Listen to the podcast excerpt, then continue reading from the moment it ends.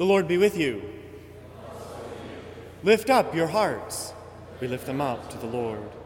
We greet you as we gather this morning in worship here at Marsh Chapel, whether you are here present with us in the nave at 735 Commonwealth Avenue, are joining us over airwaves on WBUR 90.9 FM throughout New England, or joining us around the globe streaming live on the internet at WBUR.org.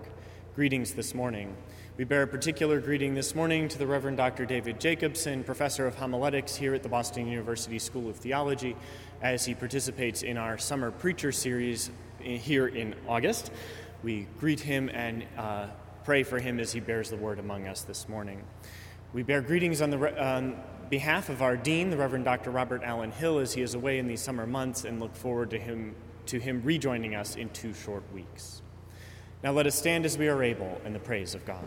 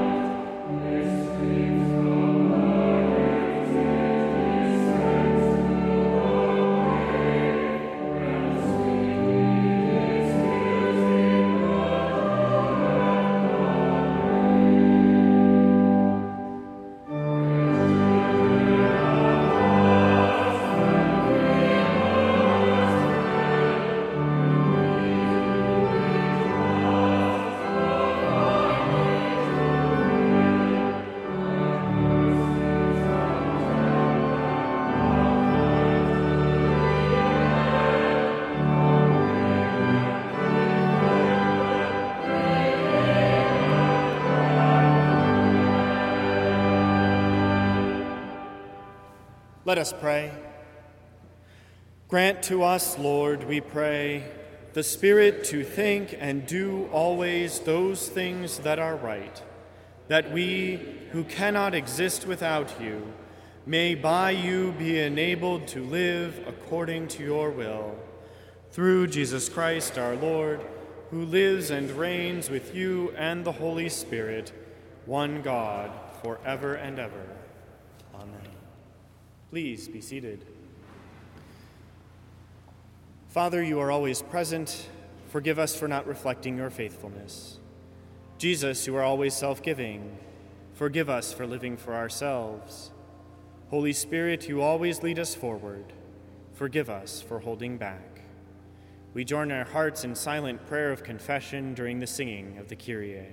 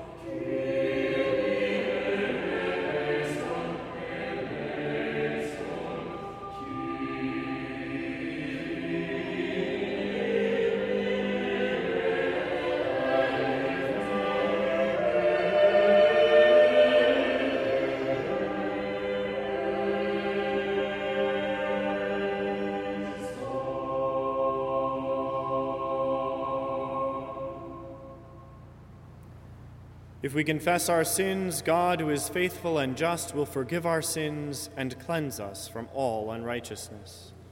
Thanks be to God. A lesson from the second book of Samuel, chapter 18.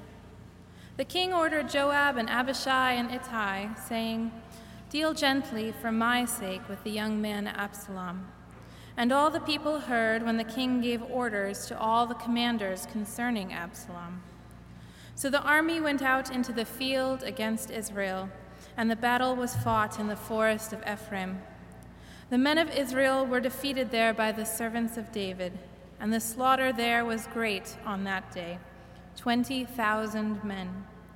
The battle spread over the face of all the country, and the forest claimed more victims that day than the sword. Absalom happened to meet the servants of David.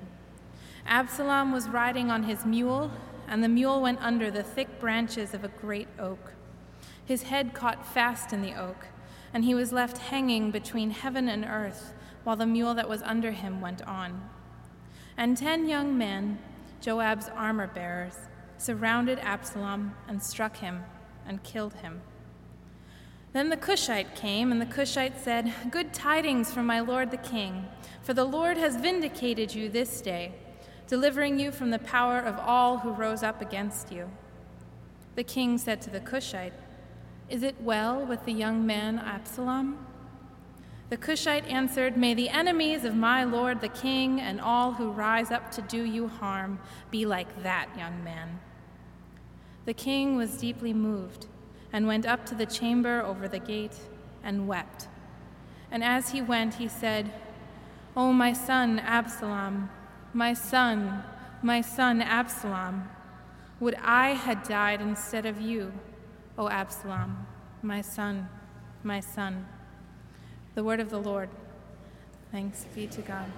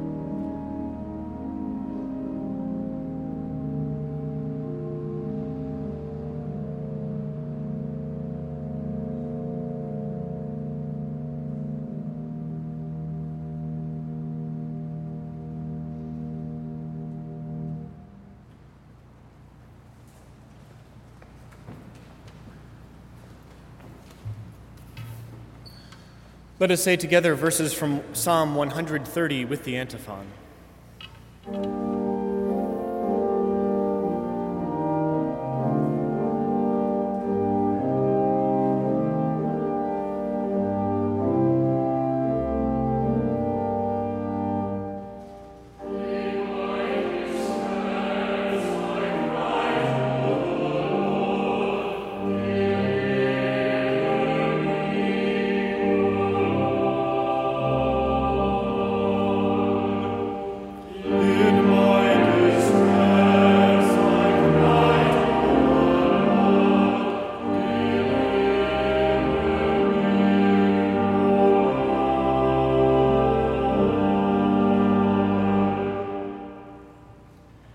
Out of the depths I cry to you, O Lord. Lord, hear my voice. Let your ears be attentive to the voice of my supplications. If you, O Lord, should mark my iniquities, Lord, who could stand? But there is forgiveness with you, so that you may be revered. I wait for the Lord, my soul waits, and in his word I hope. My soul waits for the Lord more than those who watch for the morning, more than those who watch for the morning. O Israel, hope in the Lord, for with the Lord there is steadfast love, and with him is great power to redeem. It is he who will redeem Israel from all its iniquities.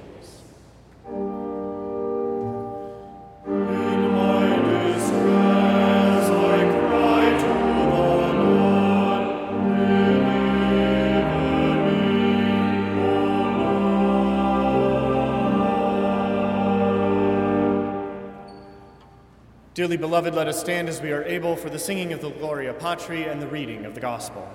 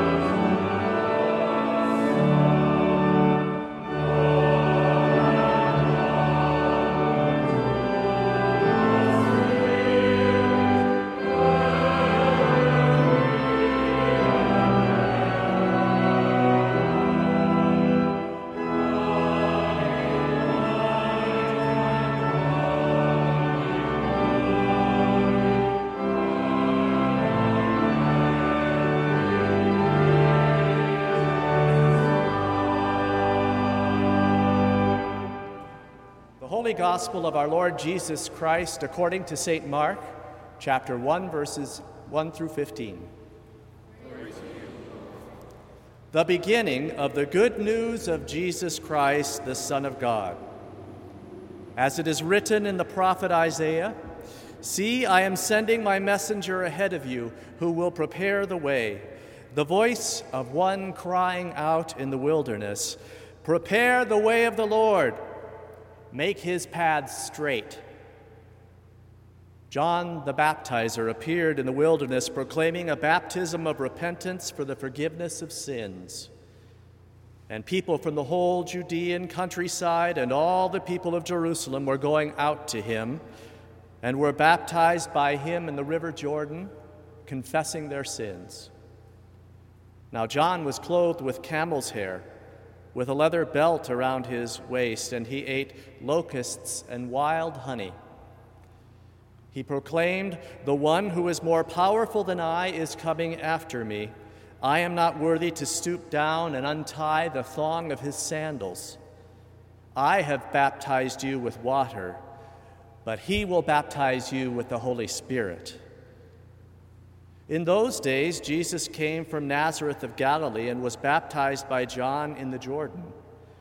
And just as he was coming up out of the water, he saw the heavens torn apart and the Spirit descending like a dove on him, and a voice came from heaven You are my Son, the Beloved. With you I am well pleased.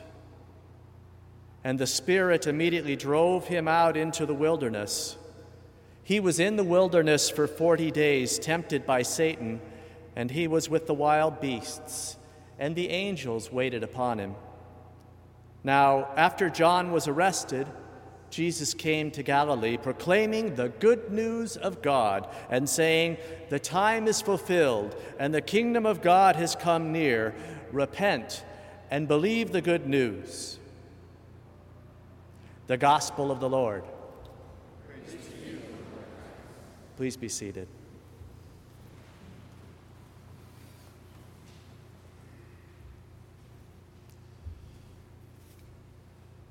Mark's gospel begins with a simple superscription to chapter 1 the beginning of the good news of Jesus Christ. This word, good news, is the same as our word for gospel. Here it is no literary designation, as in the Gospel of Mark. Rather, it's a word, evangelion, which means good news. When the person we call Mark begins this writing, he intends to communicate evangelion, the good news of Jesus Christ. But Mark's good news is not the kind of chirpy news you'll find nestled in the pages of a Reader's Digest. It's also not that warm and fuzzy feature that the networks tuck in at the end of the nightly newscast either. Mark's gospel of Jesus Christ, his good news, is apocalyptic. Mark offers an apocalyptic gospel. Now, to us in this great liberal chapel, such news may not sound good at all. We late moderns may be inclined to think of apocalyptic not as good, but as primitive, perhaps some detachable feature of early Christianity that we can either take or leave. For those of us used to a Christianity that is reasonable or plausible, apocalyptic sounds more like the crazy relative we keep hidden away in the attic. We know we're related, but well, it all just seems just a little too crazy to take seriously, let alone talk about in public. So when Mark offers the beginning of his apocalyptic gospel of Jesus, we might just be inclined to demur. However, a good century of critical biblical scholarship has been consistent on this point. The high water of 19th century liberalism believed that the kingdom of God, the gospel Jesus preached, was about the inexorable march toward progress of the brotherhood of man under the fatherhood of God.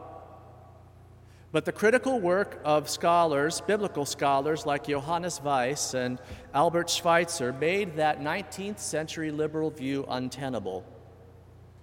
These scholars reminded biblical interpreters that Jesus' gospel was no cover for the liberal myth of progress. Jesus' view of God's kingdom and its gospel, they said, was apocalyptic, something strange to our modern ears. Decades later, the great biblical scholar Rudolf Bultmann conceded so much. Our scientific world, he said, had no room for miracles or three tiered universes of heaven above, earth, and hell below. Faithful Christians, Bultmann said, would need to learn to demythologize this unwieldy apocalyptic message of Jesus. But then, of course, Bultmann's own student, a scholar named Ernst Käsemann, seemed to push this apocalyptic problem back to the center. Käsemann, a few years later, argued that the apocalyptic view was not easily dispensed with. In fact, he called apocalyptic the mother of all Christian theology. The mother. Well, now that hits close to home we might be tempted to keep a friendly distance to this ancient apocalyptic thinking. What reasonable and morally sensitive person today has need of mythological horsemen, stories of rapture and being left behind, or cosmic conflagration? True enough, some apocalyptic, apocalyptic texts are simply problematic, and Christians need to find ways to reinterpret them. But the core of Käsemann's argument about apocalyptic's motherly role in the Christian faith has its point too. The gospel is, in the end, about Jesus' death and resurrection. And how can we speak of resurrection apart from the apocalyptic worldview which gave it currency in the Jewish world in which Christianity emerged? For those of us who listen for that gospel in a late modern context, we just can't write off Mother. So perhaps the problem is really a lack of precision about what exactly makes Mark's gospel apocalyptic. While the spectacular visions of apocalyptic literature are hard to ignore, lately scholars have been pointing to what apocalypses do. The word apocalypse itself means not burning judgment or cosmic catastrophe. What apocalypse means in Greek is to reveal. Apocalypses are about divine revelation. A brilliant scholar of apocalyptic literature, Christopher Rowland, made just such a case a couple of decades ago. He titled his book on apocalyptic literature, The Open Heaven.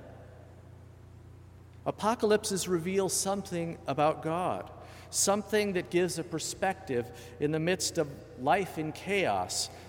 Other scholars point out that an apocalypse is a genre of what is called revelatory literature. Again, what makes an apocalypse apocalyptic is its capacity to reveal. So, the purpose of apocalyptic literature is to disclose something from a transcendent perspective and in a way that helps make sense of life's difficult anomalies.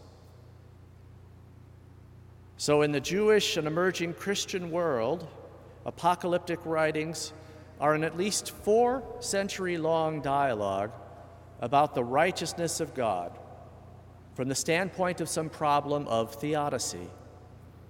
And it asks questions like these How can God be just or righteous when these awful Gentiles have destroyed the temple? How can God be just or righteous and these Greeks force us to abandon our traditional ways around Sabbath circumcision and obedience to divine law? How can God be just when those who act in God's name are persecuted and killed by those idolatrous Romans? How can God be just when the righteous dead never receive any vindication in this world? that is now so clearly in the grip of anti divine forces. These are the kinds of profound questions of theodicy and the righteousness of God that apocalyptic writers like Mark ask. So now we come to Mark's gospel. Just what exactly makes Mark's version of the good news so apocalyptic? On a general level, throughout the whole book, we can see some of the more spectacular elements of apocalyptic throughout the whole Markan story. When in verse 15 Jesus comes preaching the coming kingdom of God's reign, he announces it as gospel good news of God. And what he means by this is demonstrated in his Galilean ministry of kingdom proclamation that follows in the subsequent chapters. Jesus heals the sick as the sign of a dawning kingdom. Jesus casts out demons with apocalyptic authority. Jesus forgives sins, offering God's end time mercy even now in his Galilean ministry. And when Jesus feeds people, though they start with just a few loaves and fish, there is more than enough and everyone is filled, a sign of the eschatological banquet not even nature escapes his concern. Jesus contends with apocalyptic forces as he walks miraculously over those waters of chaos and rebukes and silences demonic storms with merely his word of command. With all these elements of the Markan gospel story, we can see this apocalyptic world is not just some neutral space of choice and human freedom. Elements of human and natural life are vividly portrayed as being in the thrall of cosmic evil. Demons, forces, principalities, and powers, as Paul might say. God's good earth has been corrupted by evil forces that require some strong one to overcome. And this is where we see the importance of Mark's apocalyptic revelation as the beginning of his gospel. Right here in this 15 verse prologue to the Gospel of Mark, Mark includes his crucial moment of apocalyptic revelation. Oh, in the first few verses, Mark has us focused on John the Baptist, an end time prophet sent to prepare the way. But even John confesses, for all the powerful signs of his ministry of repentance, that a stronger one, a mightier one, is still coming. And then appears Jesus. The text words it this way And it came to pass in those days. Those days. That's end time talk. And when Jesus appears, in verses 9 to 11, he too is baptized by John, just like all the Judean crowds, except except that when Jesus comes up from the water, what Jesus sees and hears in these early verses of Mark is his own apocalyptic vision. The heavens are opened, a dove descends, and then a divine voice that only he and we readers get to hear You are my Son, the Beloved. In you I am well pleased. This is an apocalyptic moment of revelation, replete with open heavens, cosmic symbols, and heavenly voices. And we who hear this text are privy to Jesus' own revelation, as is no other character in the Markan text. We and Jesus know that Jesus has a messianic prophetic identity and mission, and he sets out into this difficult apocalyptic world. And he does so in light of this divine revelation he's received, in light of this mysterious, transcendent perspective. Please note further what the apocalyptic elements of this revelation point to. First, the heavens are not merely opened, they are ripped apart. Schizomenus, the text says in Greek. God in this apocalyptic revelation is in the business of breaking down barriers. As Duke biblical scholar Joel Marcus puts it, there's a gracious gash in the universe from now on. God has committed God's self to entering this broken world to fulfill God's kingdom purposes. Second, when the dove descends, it's not just some pretty symbol. The language of the dove goes all the way back to God's original purposes at creation, where the Spirit broods over the waters in anticipation of God's creative act. God is not yet through with this broken created order. And the oral disclosure of God's relation to Jesus, this is language of prophetic anointment and messianic kingship that reminds us of all the promises of God in the Hebrew Bible, the Psalms, and the prophet Isaiah, too. What's apocalyptic at the beginning of Mark's gospel is that God reveals God's self, God's purposes, and Jesus' otherwise secret, mysterious identity. We hearers are right there at the beginning of Mark's gospel, given a transcendent perspective on the 16 chapter apocalyptic struggle that is about to ensue in Mark. What's the point?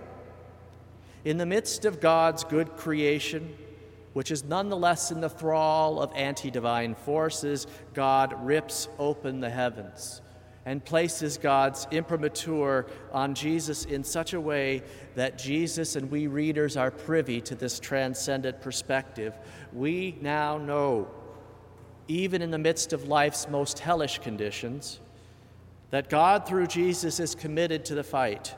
God is revealed as ripping open heavens to break the boundaries that give cosmic evil the upper hand.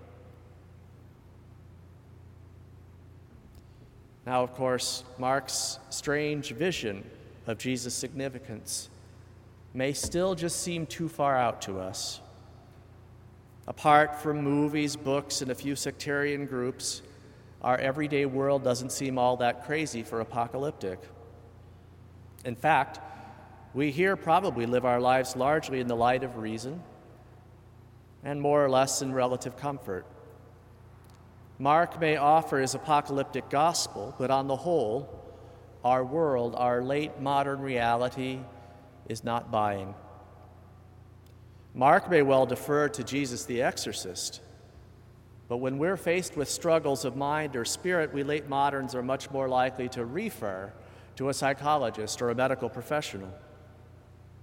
Mark's Jesus may celebrate eschatological banquets of his apocalyptic kingdom where all are miraculously fed, but for us, these matters are better left for the rational adjustment of public policy on food, agricultural production, or foreign aid. Jesus may rebuke storm demons in Mark and silence the wind, but we're still far more likely to consult the Weather Channel and its talk of low pressure systems and varying jet streams as we deal with matters meteorological. In the end, it seems Bultmann was right. Our worlds are different and may not be immediately amenable to Mark's apocalyptic gospel of Jesus. But on a second look, we may still find our reasonable worlds interrupted by intractable evil. Personally, we can experience this with the struggle with disease. For all our progress against cancer, there still seems to be something of a strange virulence to it, the body turned against itself. Oh, we can describe cancer as a biological process, but as human beings, we nonetheless feel compelled to, quote, wage a war against it, to fight it as if it were something more. Socially, we bump into this with the mysteries of our life together. Say, for example, the inability to find ways of even talking with each other about solving problems like gun violence after another massacre of innocents where we can not only not do something, but even have trouble imagine talking about doing something. In such moments, we may feel that we are in the grip of something that is bigger and different than our capacity to reason or act as free persons. And at the broadest level of our shared humanity in this world, there are also those powerful experiences of corporate evil that force us to recognize the very limits of enlightened reason among free citizens to do what is necessary. The 20th century was supposed to be the triumph of reason, technology, and astounding feats of human accomplishment. And at the same time, it was also the century of repeated bloody wars and a Holocaust. And for all the talk of never again in both warfare and silence about mass extermination, the incomprehensible bloody trail marches forward to Cambodia, the Balkans, and beyond. Is it any wonder that Quebec General Romeo Dallaire, the head of the UN forces in Rwanda in the 1990s, mysteriously titled his own book about that awful event, shake hands with the devil, the failure of humanity in Rwanda. It seems even now we still experience evil in just such a mysterious way.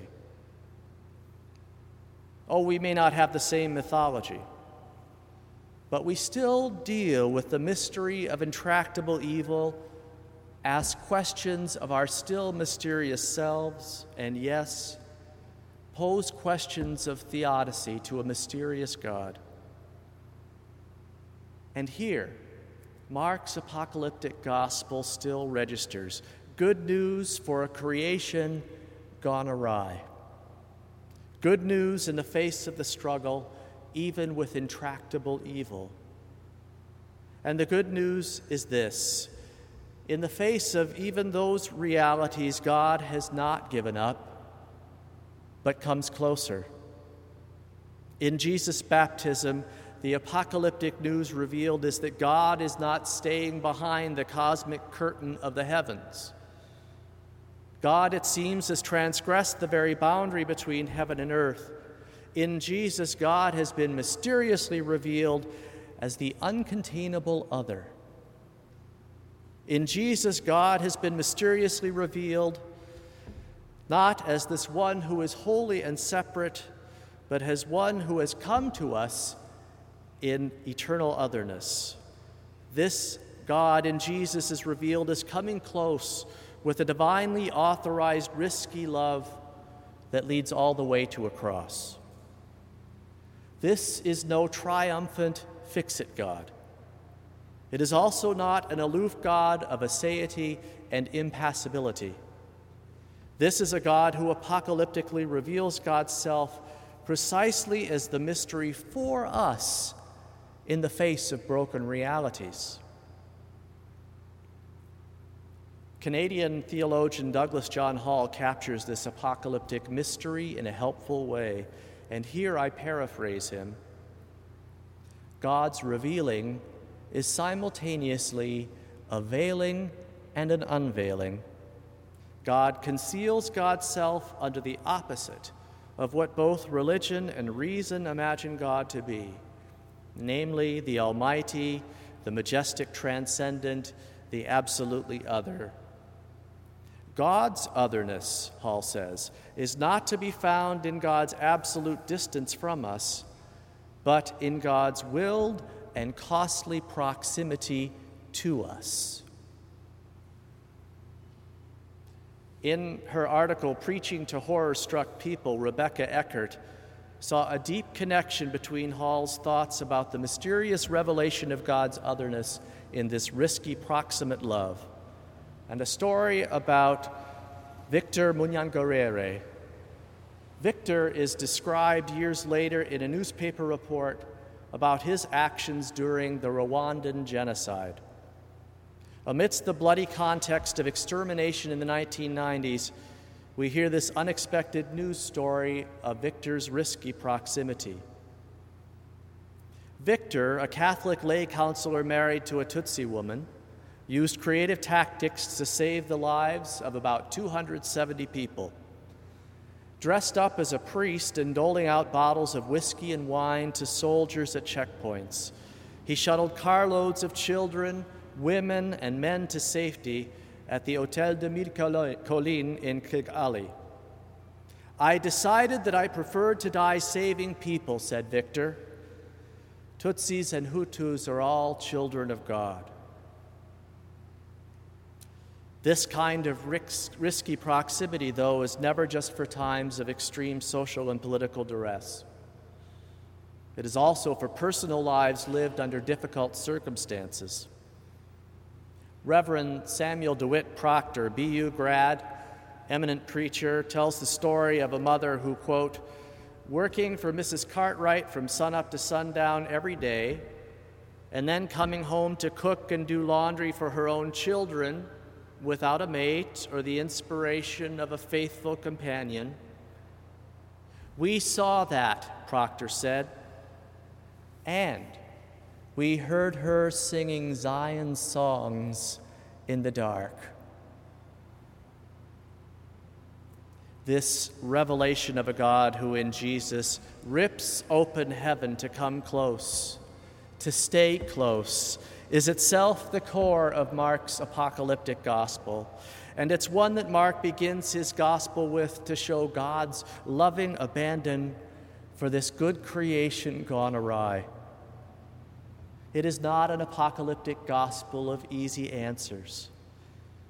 It is, however, a word about God's love in risky proximity in the midst of darkness. In the early 20th century, a group of artists formed a collective in a small community just north of the German city of Bremen. The town of Worpswede was of no great repute. It sat on the edge of a long, sparsely inhabited swamp like region known as the Teufelsmoor, the Devil's Moor. One artist, a painter in the collective, crafted a painting he called The Sower. In the picture, the sower casts his seed on the ground. It's a typical motif and theme in painting from the period. But this artist sower casts his seed across the landscape he came to know in Worpswede, the Devil's Moor. And as he does so, the sower casts his seed in the dark, but toward a small dawning light. I suspect the writer of the first gospel written would have understood. Mark's Jesus offers the beginning of his apocalyptic gospel. It is a song in the darkness, a seed cast across a dire landscape. And yet, amidst the darkness, his gospel speaks a promise of dawning light.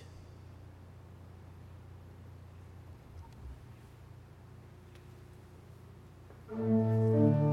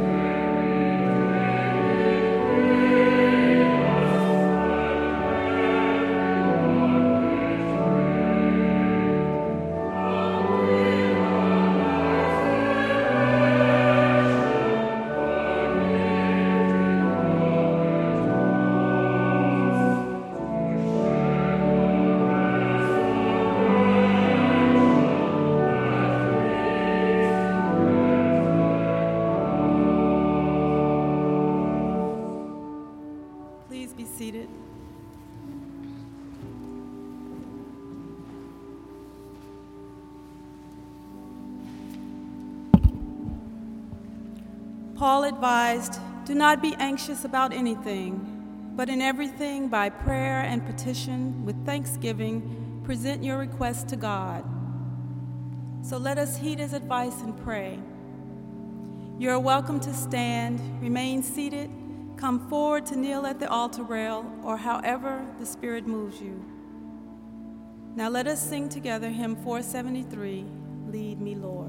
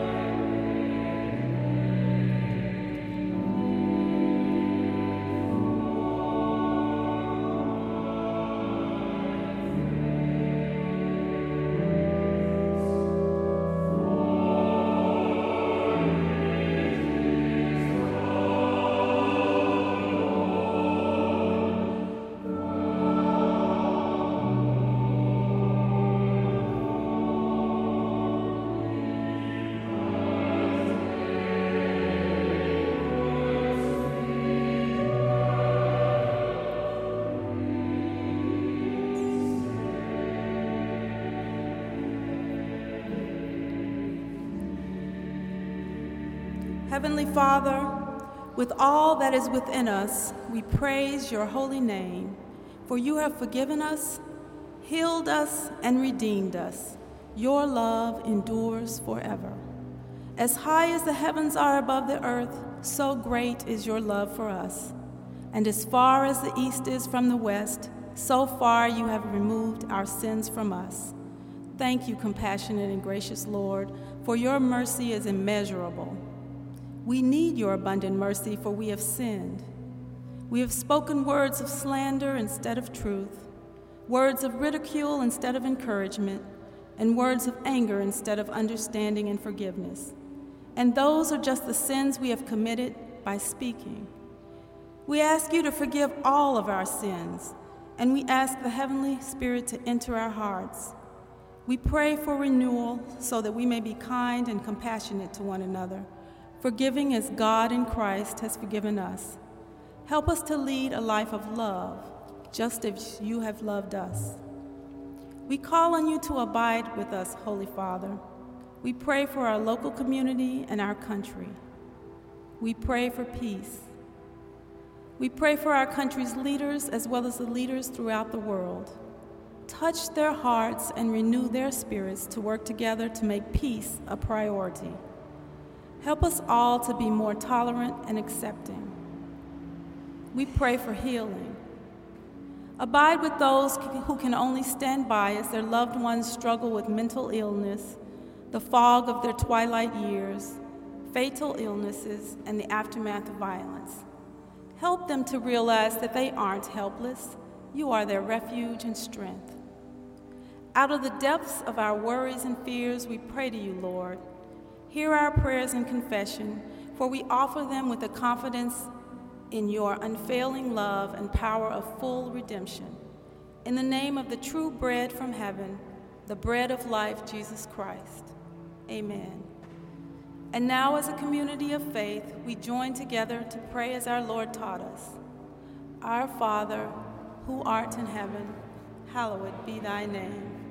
Thy kingdom come, thy will be done on earth as it is in heaven. Give us this day our daily bread, and forgive us our trespasses as we forgive those who trespass against us. And lead us not into temptation, but deliver us from evil. For thine is the kingdom and the power and the glory forever and ever. Amen.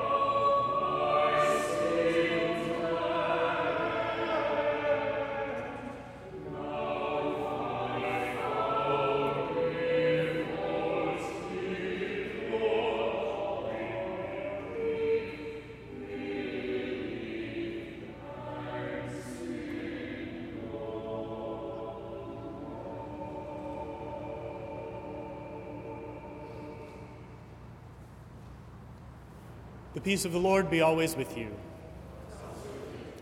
We greet you once again here in the nave of Marsh Chapel and thank Dr. Jacobsen for bearing the word in our midst this morning.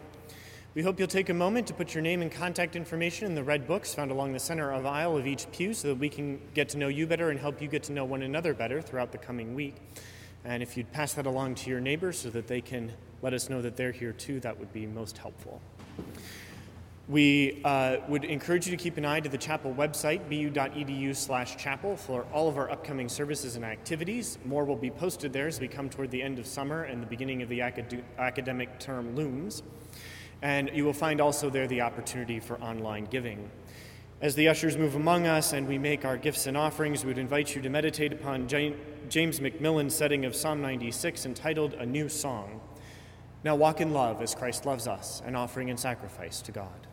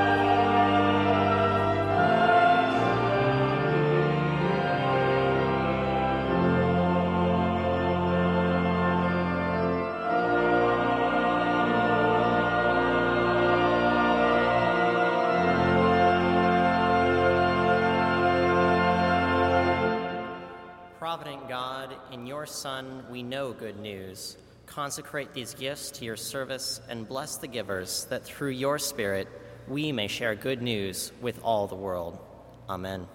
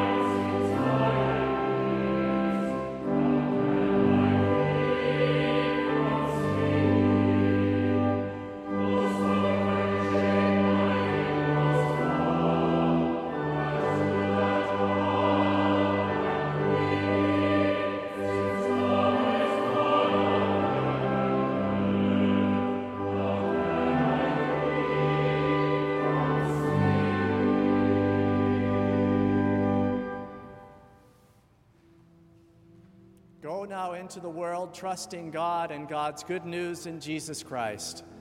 And may the grace of our Lord Jesus Christ, the love of God, and the communion of the Holy Spirit be with you all, now and forever. Amen.